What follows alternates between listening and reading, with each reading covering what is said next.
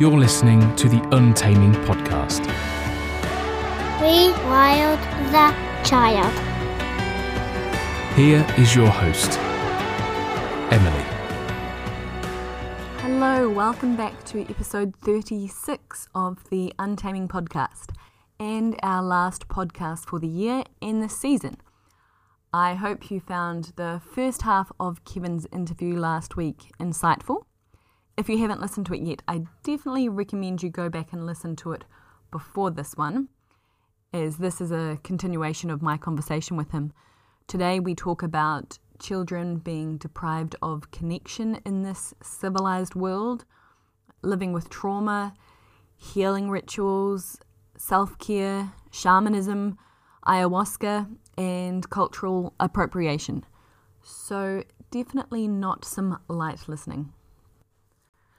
Last week, we reached over 20,000 total downloads from 70 countries in the world. If you have been enjoying the podcast, please, please, please write a review on iTunes or wherever else you listen. It actually really does help. Your review helps others to find the podcast, and most of all, it really makes me feel like all the work that I put in behind the scenes is worth it. This has been the culmination of me using up that precious time at night between my kids sleeping and me going to sleep too. And whenever my parents or mother in law can take their kids for a few hours, this is what that spare time gets dedicated to. So I do it because I believe it's very important to get this information out there. But I really am looking forward to a break for a few months. So I would really appreciate your acknowledgement of all the time I put in through a review please and thank you. I'll be picking up season three again sometime in May or June next year, but in the off season, I have a surprise for you a little something additional that I have been working on with the help of some guests and listeners. I won't give too much away, but the first episode of this new series will be coming out on the full moon of the 29th of January. Just something a little bit fun. When I was putting this episode together, I read something on Kevin's website that I thought I should read out to you. Each of us is born a nomadic forager. The domestication process ensures that we don't see that. More to the point, that we don't act on it. It allows us to be complicit in the subjugation and destruction of our world. Through grounding and reconnecting with our wildness, resistance ceases to be externalized. It becomes real it ceases to be ideological and isolated.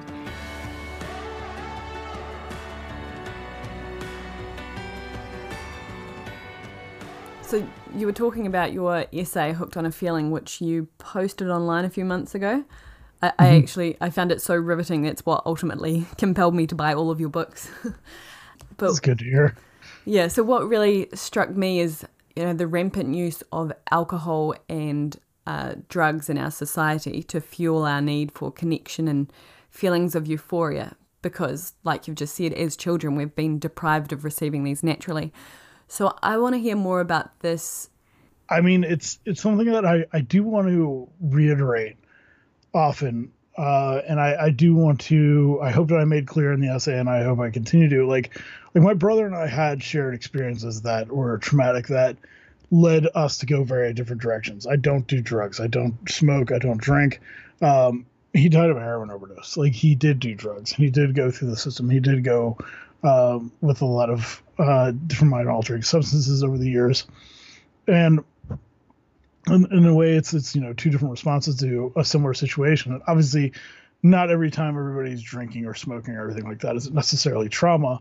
Although you can talk about, and, and Natasha and I do, that the base of civilized existence is trauma. And is also built on an abusive relationship.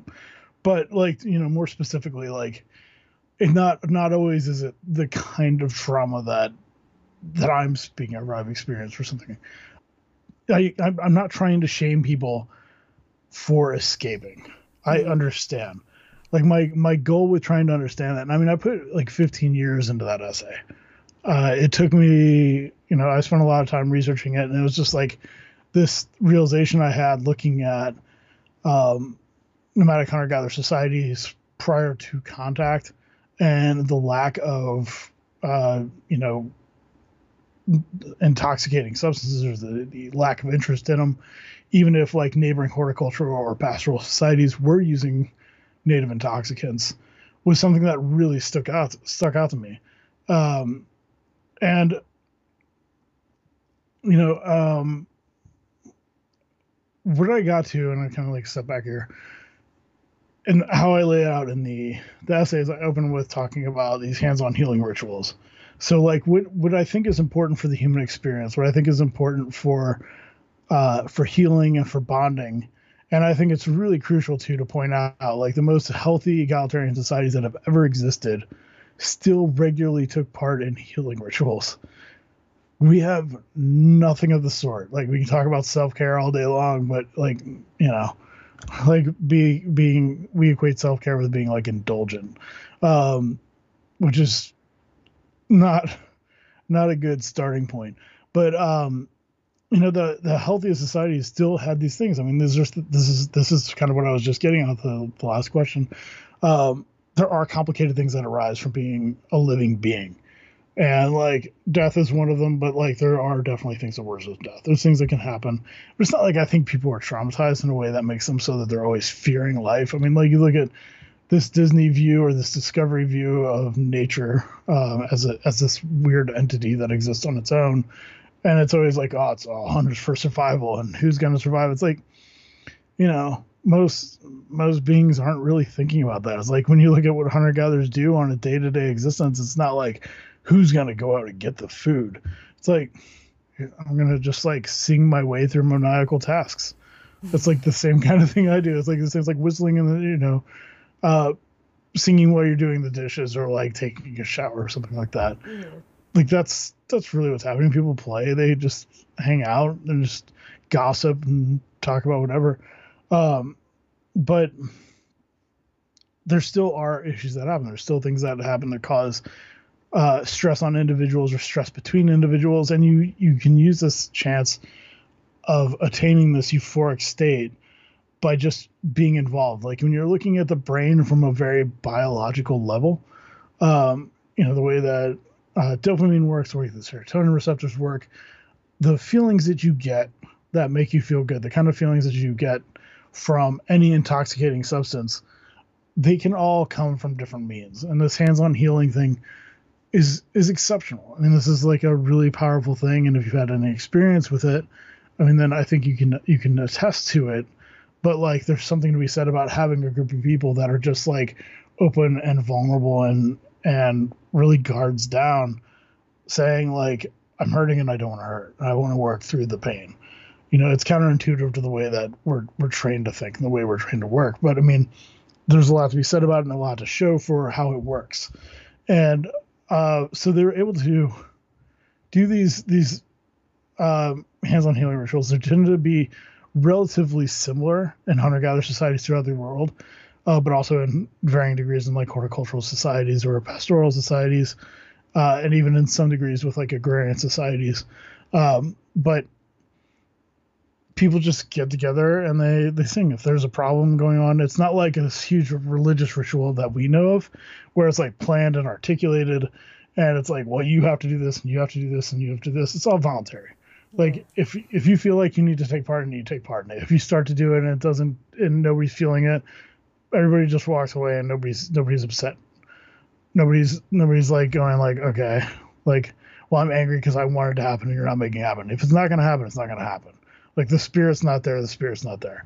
Um, so you have this thing where people are attaining euphoric states, uh, and it's just, just through singing and dancing, and just through communicating, just being with each other and surrounding each other around a fire. It usually takes place at night. Um, sometimes, some sometimes there is fire, and sometimes there isn't. Uh, uh, that really stood out to me. Um, and then what ends up happening is that the more domestication kind of creeps in, uh, the more that hierarchy or, or any semblance of even like kind of power in any micro sense exists, the more that this kind of hands-on thing is kind of given over to a um, a specialist of sorts. And typically we call that person a shaman. Uh, in fact, in that essay, I, I do kind of use the term shaman, but it's technically not correct. And most usage of the word shaman, I regret it more in the sense of like, um, you know, there's technicalities to its use, but also the rewilding movement is definitely no stranger to cultural appropriation. Mm-hmm. And infusing words like shamanism into it has created massive problems. And there's a lot of white people who are like, I'm a shaman. And there was a whole period, even around the time I think I was writing that essay, where people were like, you know, I've always had this feeling that I'm a shaman. I've had these dreams, and the only explanation can be I'm a shaman. It's like, no, look, like, did you come from this society? I was like realistically, shamans come from a couple societies. There's medicine people. There's two spirits. There's people who have had like these kind of like liminal roles in a society where they take on a similar kind of place.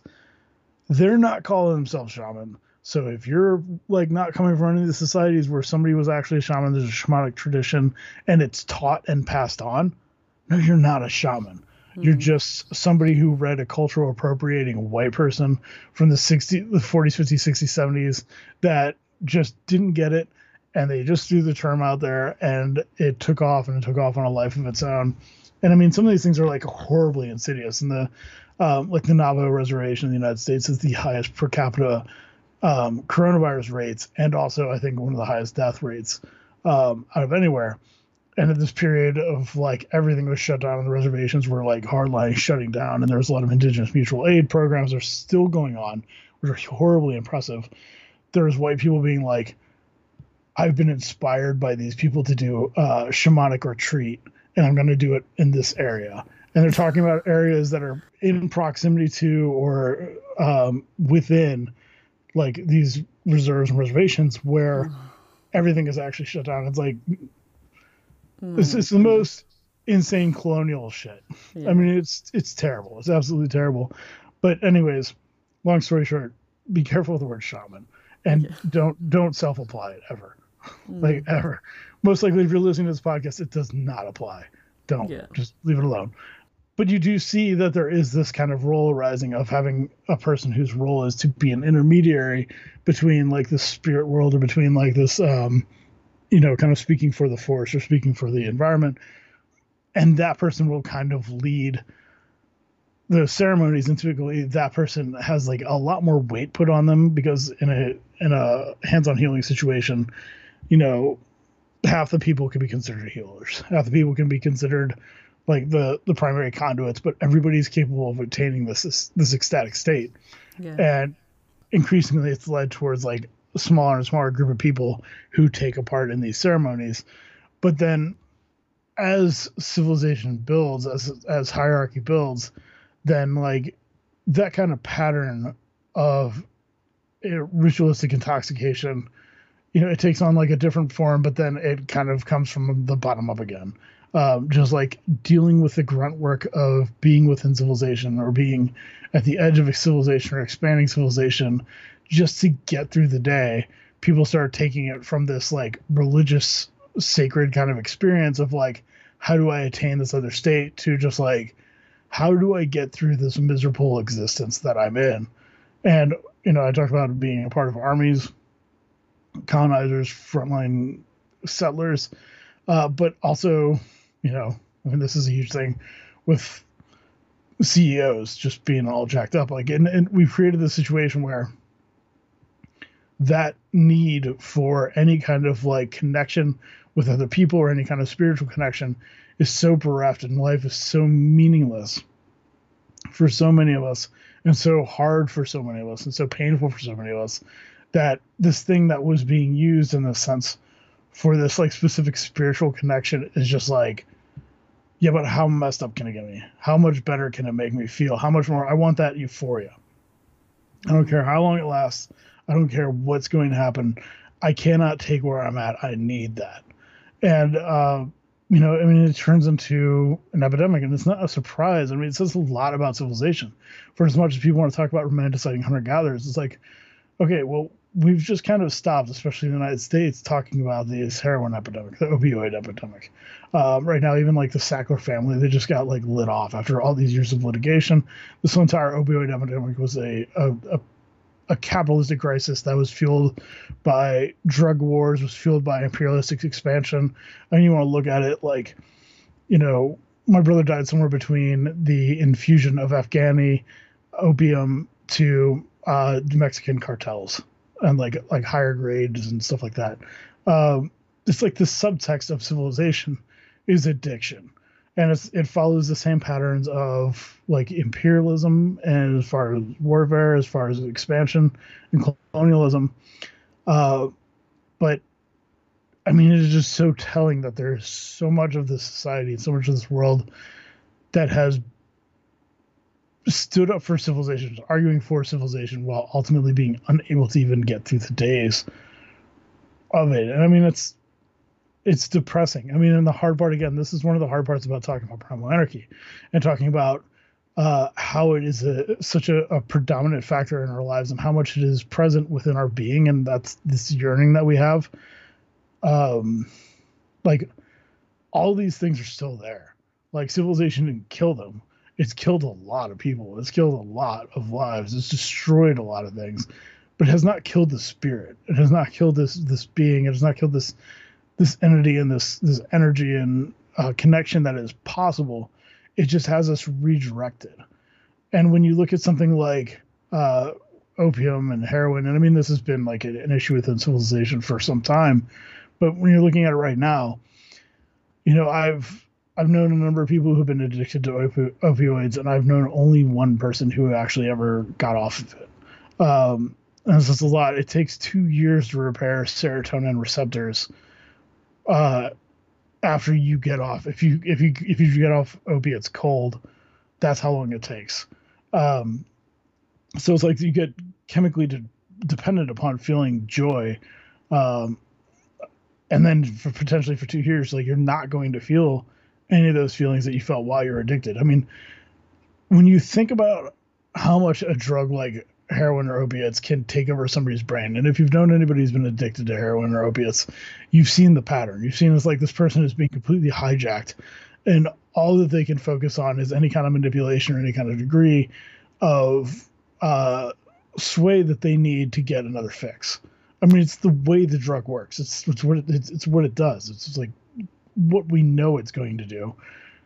It will null the pain and make you feel in this way that sounds. I mean, frankly, it sounds wonderful. Uh, and if your if your life is meaningless or your life is is painful, and if you've got all these unprocessed, un, unaddressed traumas, like why wouldn't you do that? And I've known people, and it's like with a, a case like somebody like my brother. You know, I did spend ten years before I, I had somebody else really close to me die from opiates. Uh, of being like, what didn't I do correctly? Like, what didn't I do to, to save my brother's life?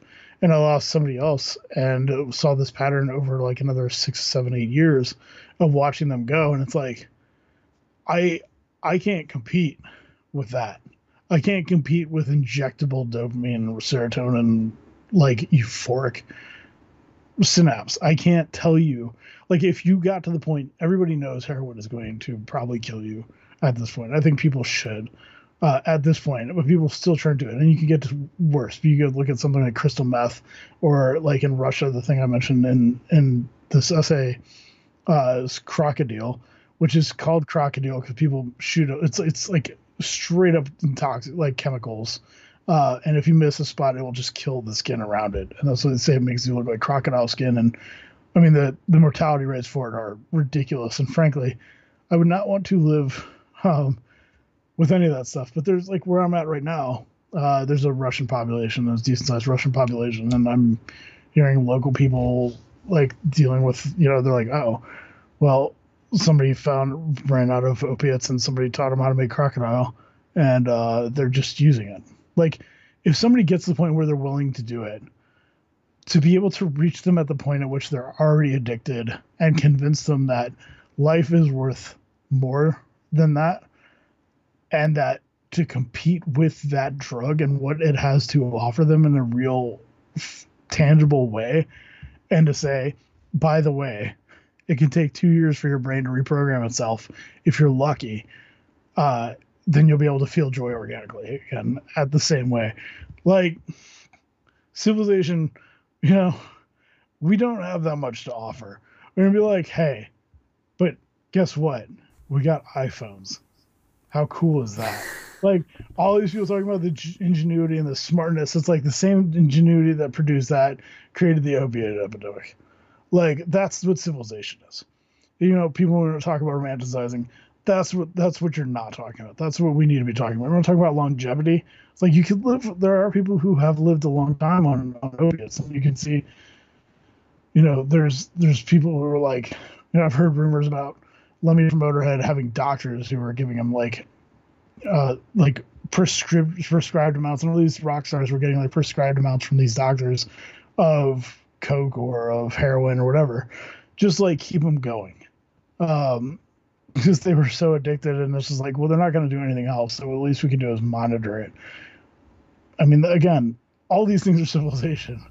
Yeah. I will take my odds any day with hunter gatherer existence and stone scrapers over like an iPhone and uh, a syringe full of heroin.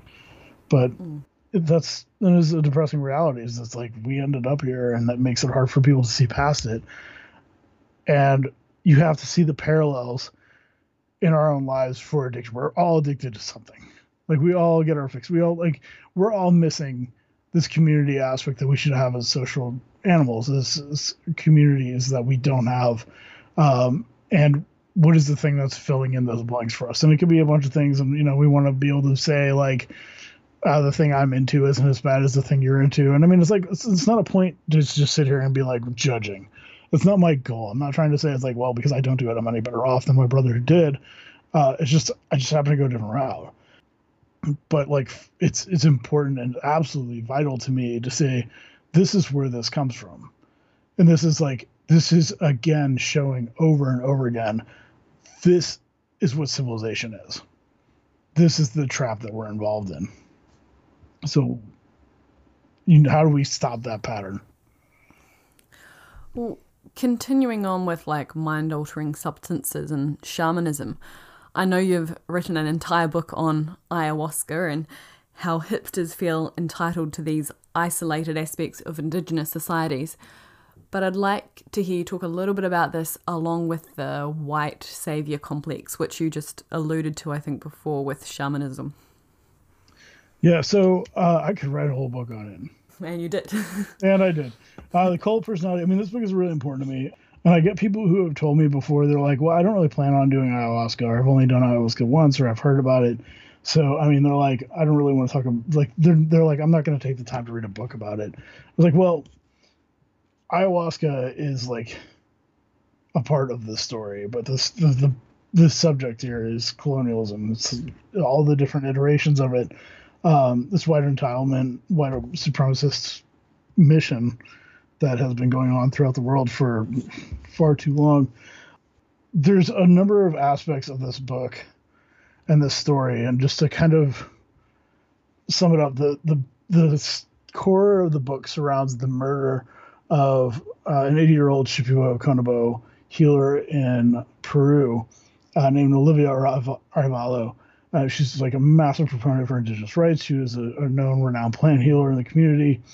Uh, and this Canadian man, uh, Sebastian Woodroffe, found out about ayahuasca on the internet. He had heard about addiction issues, and I mean, frankly, had been involved in some of these same kind of these discussions about saying there's something missing in our society, and the standard 12-step programs, the standard recovery programs that we have, aren't giving enough meaning or aren't giving enough life to people to justify getting people help.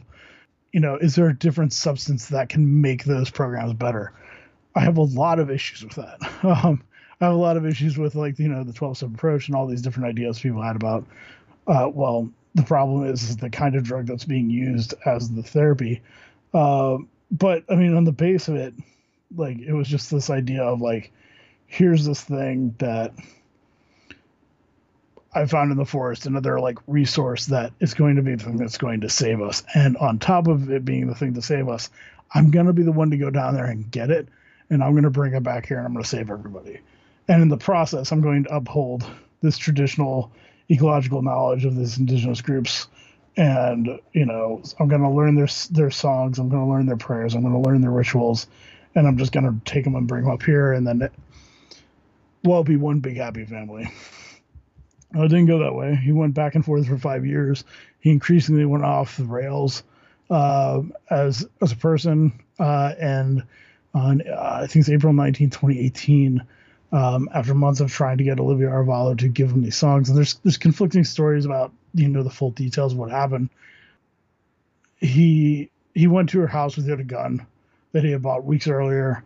He demanded these songs, demanded this knowledge. She said no, and he shot and killed her, uh, and she died in her child's arms. And the reason we hear about this story, and this is one of the parts that's like also really like, like there's, there's, every layer of civilizations in the story. Uh, I mean, every layer of civilizations in every story, but for me, it's like you know you keep digging on these when it's like these. This just hurts on every level. The reason we heard about her death isn't because a white man killed a native woman. Uh, the, we have the entire trajectory of Western history to show that like this this massive ongoing issue. I call it uh, missing and murder and indigenous women and two spirits in uh, in the Americas, but it's a, a global phenomenon that basically on any all the, the frontier existence, part of the expansion of civilization, white men killing native women is a phenomenon that is never addressed and it is like like in some degrees it's like never persecuted, not even considered a crime. Um, and you see this in pipeline resistance movements that are happening in the Americas, uh, resistance to man camps, which are pipeline workers who are stationed to build these pipelines through indigenous communities. Um, it's this is a horrifyingly huge issue, and if you're not familiar with it, you really need to be. Um, there's a lot of aspects about the history of civilization, the history of colonialism, that is just like perpetuated against indigenous women uh, and indigenous children in these horrific ways that I'm like speaking to. But you know that's part of the story. Like we would not have heard just Olivia Arevalo's story, but the thing that put it into the national or I'm sorry, the international media was that in response, uh, Shipibo Konibo people, the villagers just said like we're this is enough. We know who did this. We're gonna get them, and they they ended up lynching him the next day.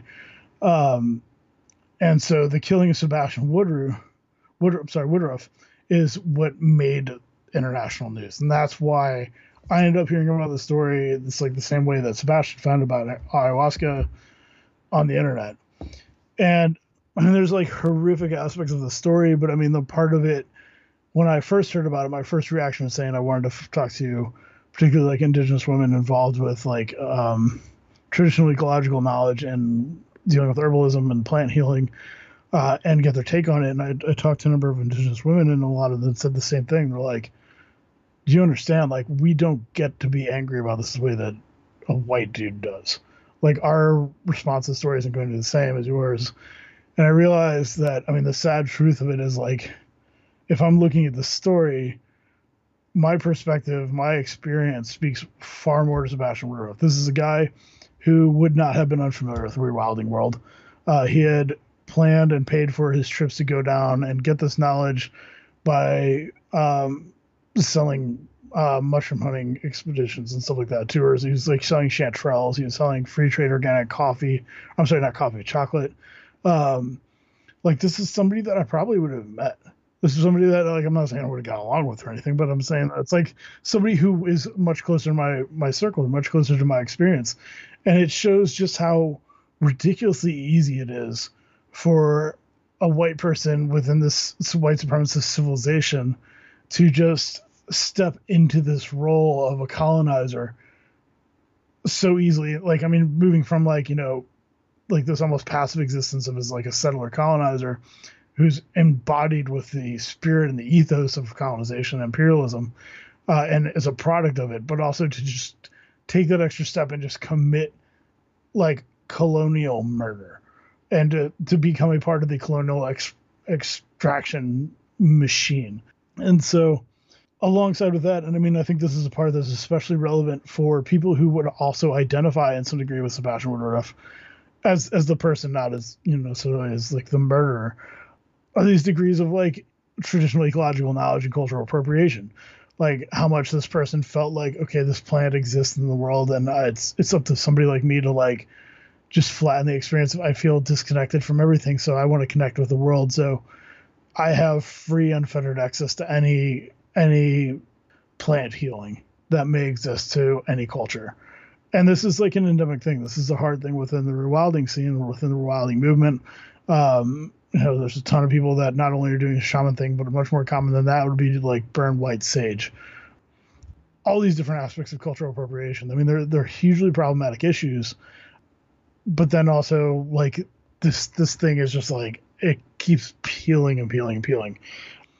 And so alongside that, here's this idea that uh, ayahuasca and i mean i go into the whole history of like ayahuasca use and i mean there's there's a lot to be said for it. I hope people read the book. I think it's really an important story. Uh, and it, it centers around this killing but it uses the killing as a means to talk about these patterns of colonialism and linking um, somebody like Woodroffe up to pizarro who was the colonizer who had uh, you know colonized and conquered uh, peru uh, and take part in all these things uh, and I, I said in there, I'm like, what what set him aside because uh, Bartolome de las Casas had been involved with Pizarro. He had known him for multiple campaigns. You know, this is the guy who had like supposed to have been the saint of uh, talking about the the horrors of colonization and conquest. And he's like, the thing that made Pizarro stand out to him the most was that when Pizarro would colonize people and he decimated people, after he killed off almost everybody and he took the few remaining people and he would talk to them and convince them in ways to make it sound like he was there to save them. Like he, at the end of the day, the thing that that scared him more than any of the killing was that this person who had done all the killing then said, "I'm here to help you. I'm here," to, which is ironic for a Christian to say. He's a missionary by all means. That that's that stood out to him, uh, even in spite of all that horrific violence. But then the language that Pizarro had used and the language that Woodroffe had using were identical. This thing, like he, you know, we talk about him in a way that he meant well. Uh, we judge him by his intentions rather than his actions. It's like this colonial whitewashing that happens over and over and over and over again, and we're seeing it. Uh, but we we like really the story just unfolds and it really like focuses on the rubber trade. It focuses on the impacts of colonialism, and conquest, and imperialism, and all these different stages that kind of build into it. Um, but at the core of it, it's like this this internal ter- internal turmoil of like this tortured civilized perspective of being like we're going to destroy this land, we're going to take what we need from it, but then to come back after like the you know ayahuasca arises with the oil with the rubber boom of like 1880 to like mid 1910s, the rises in mestizo tradition, and then it becomes like more recently after Allen Ginsberg and all these these beats and everything like brought ayahuasca to the table as a mind altering substance, not as a, a heal all. They open up the chasm to be like, well, here's this thing. Like, here's the silver lining of conquest. Here's the silver lining of the decimation of the Amazons and all these places. Is like, well, here's this plant that's been freed from it and it's meant for our use. And so, in terms of washing your hands of it, I mean, the the the one aspect of it is like a person like Woodroffe being like, I'm here to take this knowledge and uphold this traditional ecological knowledge, uh, these indigenous perspectives, indigenous relationships that, you know, there's a huge question mark about a lot of, but to uphold them and say, like, well, here they are, you know, have respect for these people, but to also have this insanely disconnected, bizarre colonial Western experience of being like, despite everything that has happened to indigenous peoples across the world, to still think that they represent some kind of mystic, romantic, like unfettered oneness with the world that has been somehow unobstructed or unaffected by centuries of colonialism and by centuries of specific targeting by by every means. When you look at missionaries in this book, Gospel of Empire I'm writing is like really focusing on ethnocide and the ways in which like one all these missionaries were really just stealing children for working on farms uh, and to be sold as sex slaves uh, but the way that they specifically targeted native languages the way they native traditions the way that um, that healers had arisen in these communities in the ways that traditional knowledge had been passed on and the way that these healing rituals and things like that had taken place. All those things were being specifically targeted like maliciously intentionally specifically targeted and outlawed and even in the americas and australia like very very recently all these means of like practicing traditional native healings were can were outlawed or were being used punitively as, as much as executions or just like destroying people in every every sense of the word. All these things that happened but then a bunch of white people are just like well we're enlightened and we're finding out about natives all around the world. And we're finding out that they have these like almost mystical magical romantic notions and properties about them that make it so they have a oneness with the world that has made them unaffected. So after decimating people, after after having them under fire for all this time, to come back around and be like, yeah, but anyways, our lives are miserable. Like we killed a lot of you, and we destroyed everything you've ever known. Uh, but hey, what's this knowledge and experience that you have that is going to give us meaning again? Like that is insane. That is insanely malicious. That's insanely like backhanded entitlement and just like again, that's that hubris, that's that bravado, the colonizer that we just never addressed. We never really thought about to take everything from a person and then to come back and be like, but what's that other thing you got? And how can I get it? How can I use it? And I'm feeling entitled to it. So in in terms of like thinking that the the problems that can be that have been caused by civilization that have caused depression and mental illness and to cause all these issues addiction issues within our societies to go back and be like well i think you guys have an have a ritual or you have some way of dealing with colonization that we're going to really mystify and then recreate the experience in a way that is going to enrich our own lives. And by all means i mean this is a this is a cottage tourist tourist industry and there are a number of like particularly mestizo people that play along with it that are like this is indigenous culture. This is indigenous all these beautiful things that are happening. And you know we're here to help give you meaning. But i mean who, who's gonna fault them? Like who's gonna fault indigenous people or or mestizo people or like poor people who are in these areas that have been destroyed by colonialism for being like well yeah i'll take money from these white people who are lost and really just destroying the whole tradition, really destroying any any sense of anything that is associated with this for this touristic frenzy. But it really does the same thing as like any other addiction. Is it's just trying to say what's the new thing I can consume that's going to make me feel better about my place in the world. And for them, you know, we're selling this experience. It's like going to Disneyland. Um, and you go down to all these different uh, healing retreats and healing centers. You do hot yoga and all this other ridiculous stuff, uh, and bundle it up in this package. And you can go about and, and feel like you've got more meaning in your life because you've you've touched upon some ancient tradition that wasn't yours and wasn't yours to do. And you can also feel like somehow you've helped the people you've you have actively taken part in colonizing or actively fed into like the imperialistic relationships with them. Uh, and diminish them by doing so and feel like oh hey i've gotten something from this i mean it's it's twisted mm. that's for sure we can go on about it at length which is what i do in the book but um yeah it's it's a hard one it's it's not it's not an easy read uh, and it but it's it's it's an infuriating situation I want to um, switch switch this to something with some sort of optimism in it. Um, I've got your book here in front of me, and I'll just read out this sentence. Like, how civilization collapses isn't the topic right here. What life might be like after the collapse is. So, I wonder if, to like wrap things up, what what do we want for future generations?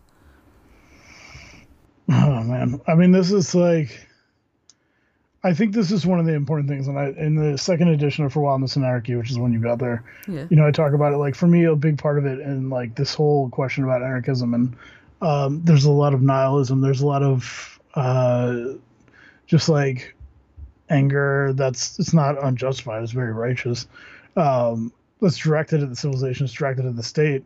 But for me it was important to say it's like the title of the book is i'm for wildness and anarchy these are two things i want. Like for an anarchist book i guess in a way that's like that's been kind of buried in the tradition. Um but i wanted to be absolutely upfront and right there. And i mean in talking about primal anarchy and talking about the way that all these different societies work and, and having been involved in rewilding and been involved with like um, you know unsettling and in solidarity with a lot of anti-colonial and decolonial resistance movements. I mean like it's not a horribly complicated picture for me to say what it is i want. Like i wanted well, i mean i want to live in a world where civilization isn't isn't systemically isolating and destroying and burying all aspects of life uh, and creating this ongoing misery that I'm having to see my own children subjected to as well and see the, the you know see and feel like the the consequences of it on like a living world. I, I do see the beauty in this life and i think that the thing that drives me the most is that despite everything that's been done to to absolutely rip apart our world and destroy all the beauty within it and destroy and disrupt every wild community, it's still there. You know, I mean, it's like there's, you know, about 30 minutes from here is a, town called Lancaster. And this time of year, it's like for some reason this area is in this massive bird migration path, and there's like millions of crows that gather, and um, millions, like hundreds of thousands of Canada geese and snow geese and tundra swans come through uh, about 30 minutes north of that. And it's kind of, you know, the area is hard for a lot of things. It's a big agricultural area, but it's got some really awesome, like, wildlife as far as this bird migration patterns. And, you know, it's hard not to look at, you know, hundreds of thousands, maybe millions of crows all just hanging out and seemingly just shooting the shit. And then going out and spending their days foraging and subsisting all around and then just coming back at night and they seem to be having a good time. It's not hard to look at that and be like, well, that's what life is meant to be. I mean, they're a social animal. They're, they have a lot of similarities to us. Crows, just like us, also can use fire. Um, and by all means, it seems as though they have a very similar approach to the world and they have dialects. Um, I don't, I mean, it's, you hear them talking and they clearly gossip and they they appear to have stories. And i i want my kids to have that. I want my kid to have my kids to have a world where stories don't have to be consequential. And we don't have to keep justifying every single thing it is that we're doing and imagining that the resources that come into our lives come from nowhere and come from uh, detached from or pretend that they come detached from like these massive colonial imperial systems that spread throughout the world. And I, don't have to keep explaining to my kids why why there's protests against the police, uh, why we say fuck the pigs, and why we talk about abolishing uh, abolition, and having to explain to them why every single day in this country there's there's more about police shootings, um, more about militia violence, and white nationalists coming about. Um, you know, I would explain particularly to my daughters like why Nazis are a problem when we're Jewish. Um, mm. You know, I mean, there's just like I, I think about times when I wanted to, you know, when I before like when I was younger and getting involved with rewilding and anarcho-primitivism, and thinking about how great it would be to be able to um, you know, the feel the collapse coming at that time and in a different way. Uh, and just to think about like what would be like to have children and raise them without having to teach them to read and write.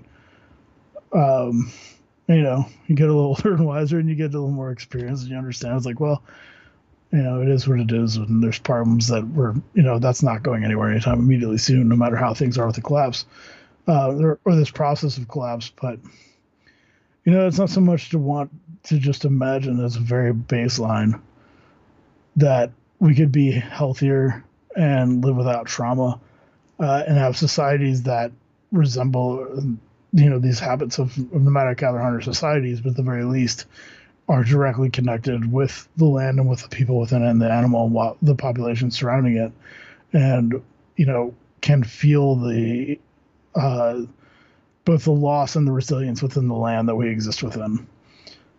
But there's no way around it that we're not going to get there without active resistance. That we're not going to get there without having the story of the lands in which we exist within be stories that also include the role of the indigenous people that were here, the indigenous people that are still here, all the wild populations that have been eradicated and fought and have struggled alongside us or against us, uh, or against civilization and its death drive.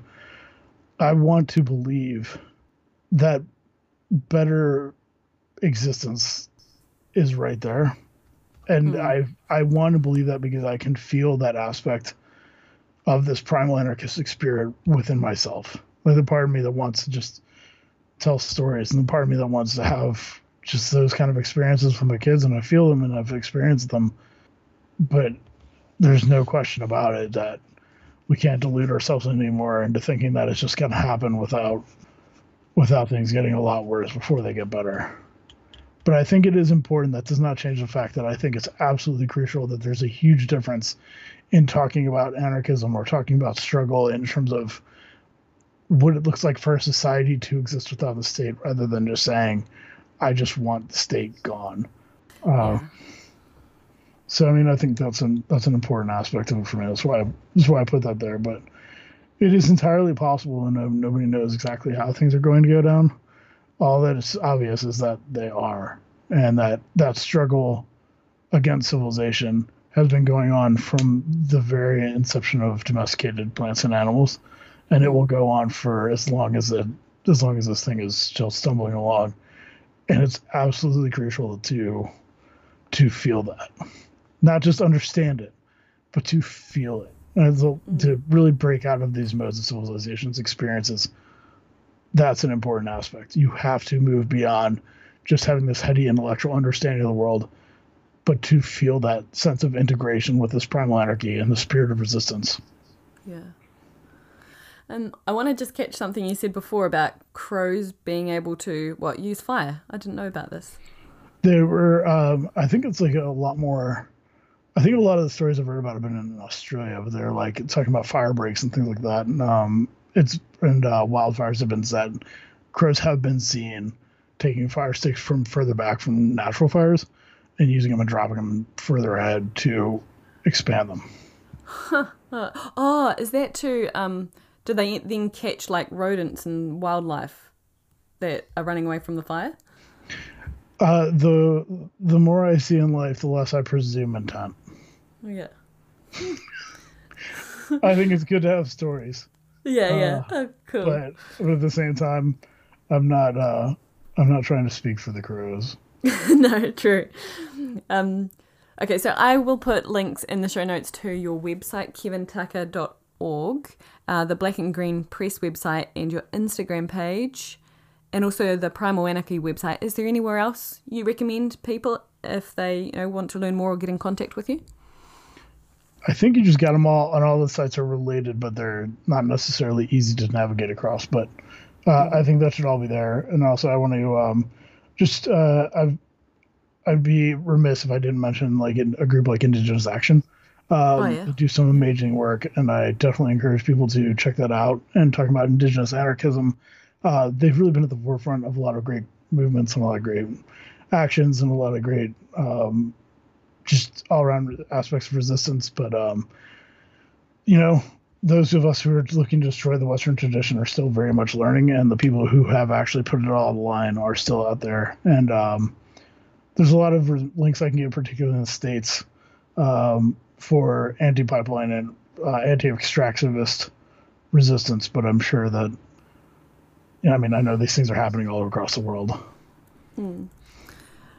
Well, Kevin, I have been looking forward to talking to you for a long time, and you have not disappointed. I really, really appreciate you taking the time to share this knowledge with us today.